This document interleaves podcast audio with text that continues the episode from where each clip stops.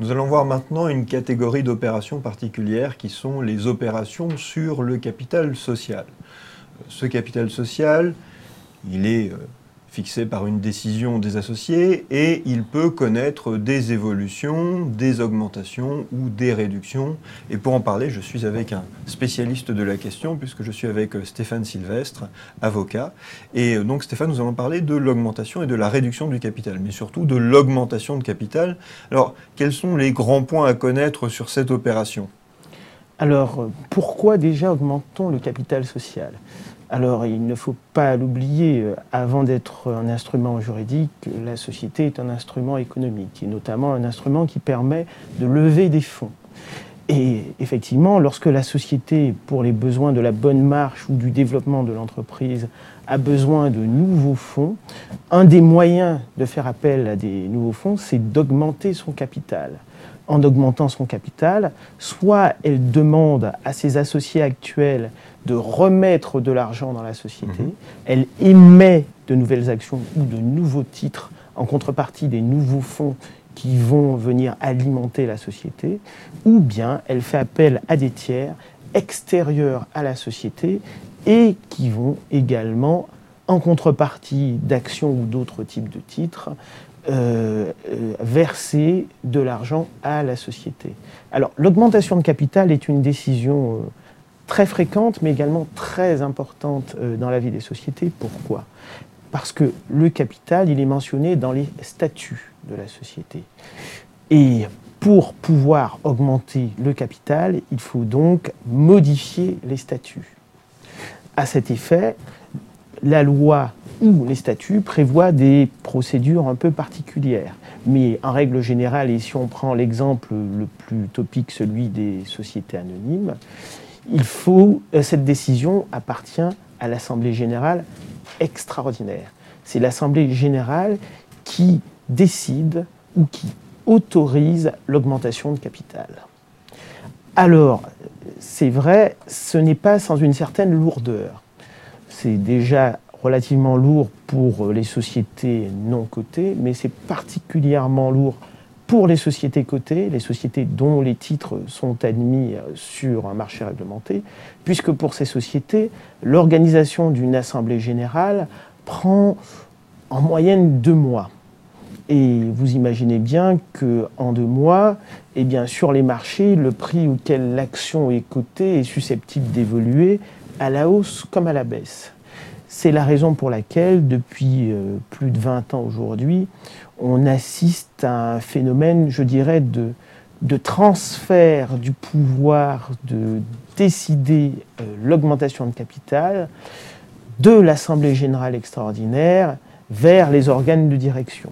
Donc, attends, excuse-moi, je t'arrête parce qu'il y a une règle importante, c'est qu'on ne peut pas modifier euh, les compétences des organes de la société anonyme. Comment est-ce qu'on pourrait décider que ce n'est pas l'Assemblée générale extraordinaire qui va modifier les statuts, mais les dirigeants?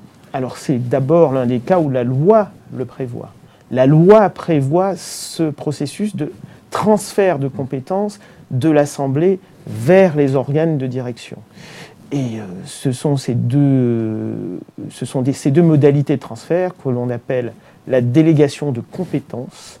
Le pouvoir de décider de l'augmentation de mhm. capital est transféré de l'Assemblée au conseil d'administration. Mais il faut une décision de l'Assemblée pour ça. Mais, il faut, mais c'est vrai, tu as raison, le pouvoir procède en revanche de l'Assemblée générale extraordinaire.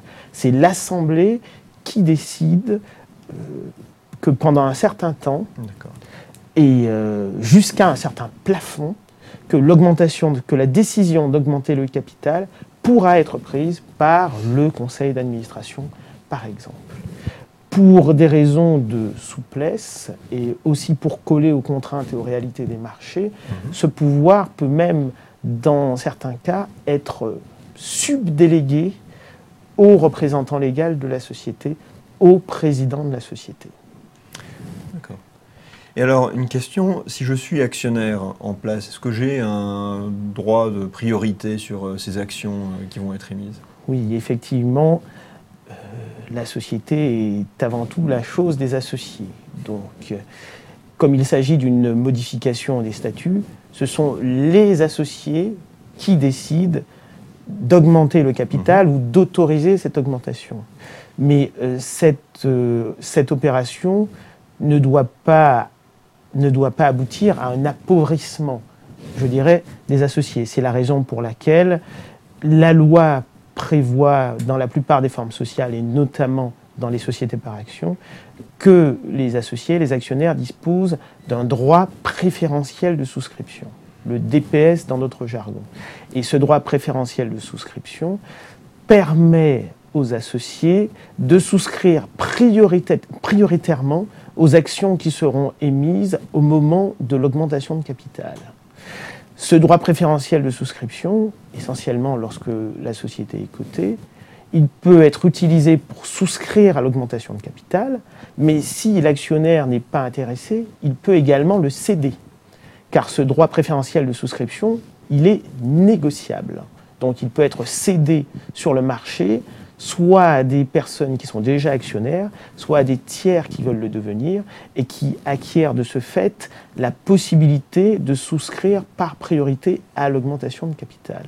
Enfin, ce droit préférentiel de souscription, il peut tout à fait faire l'objet d'une renonciation par, euh, l'actionnaire qui, euh, qui en bénéficie, qui est titulaire de ce droit.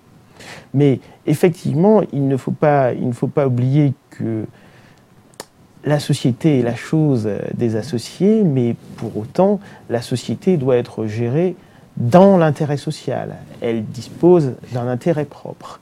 Et dans certains cas, on passe outre aux droits des associés et l'Assemblée générale extraordinaire, à la majorité qualifiée, peut également décider de supprimer ce droit préférentiel de souscription.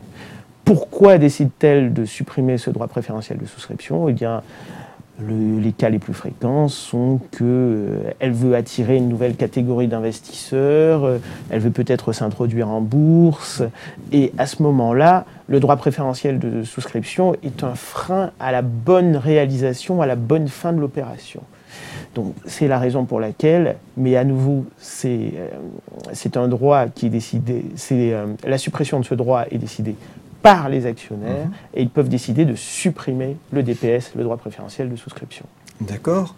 Une autre opération qu'on peut évoquer, c'est la réduction du capital social.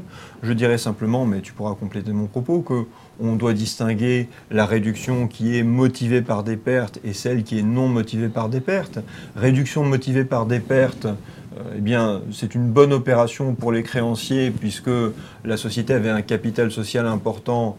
Euh, ses capitaux propres ont été réduits et le résultat, c'est qu'aujourd'hui, elle ramène le montant statutaire de son capital social à quelque chose qui correspond davantage à la réalité. Et donc, dans ce cas-là, c'est une opération qui non pas avantage, mais une opération qui sert en tous les cas les créanciers. Mais en revanche, si la société réduit son capital et que cela l'amène à distribuer, à rendre leur apport à certains actionnaires, dans cette hypothèse, c'est une opération qui est dangereuse pour les créanciers, parce qu'ils ont pu euh, prêter de l'argent ou devenir créanciers d'une société qui avait un capital social important. Si la société par la suite change les règles du jeu, et réduit euh, le montant des apports qui lui ont été faits, tout simplement, eh bien les créanciers, dans certaines sociétés, particulièrement dans les sociétés par action, peuvent exercer un droit d'opposition pour se défendre contre cette réduction du capital social non motivée par des pertes. Et dernier point peut-être Stéphane, sur une augmentation et une réduction, je sais que c'est une opération que tu connais bien, ce que l'on appelle le coup d'accordéon. Alors le coup d'accordéon, c'est effectivement l'opération par laquelle on lit une réduction de capital motivée par des pertes qui peut éventuellement aller jusqu'à zéro, à mhm. savoir qu'on fait disparaître l'intégralité du capital et donc l'intégralité des actions.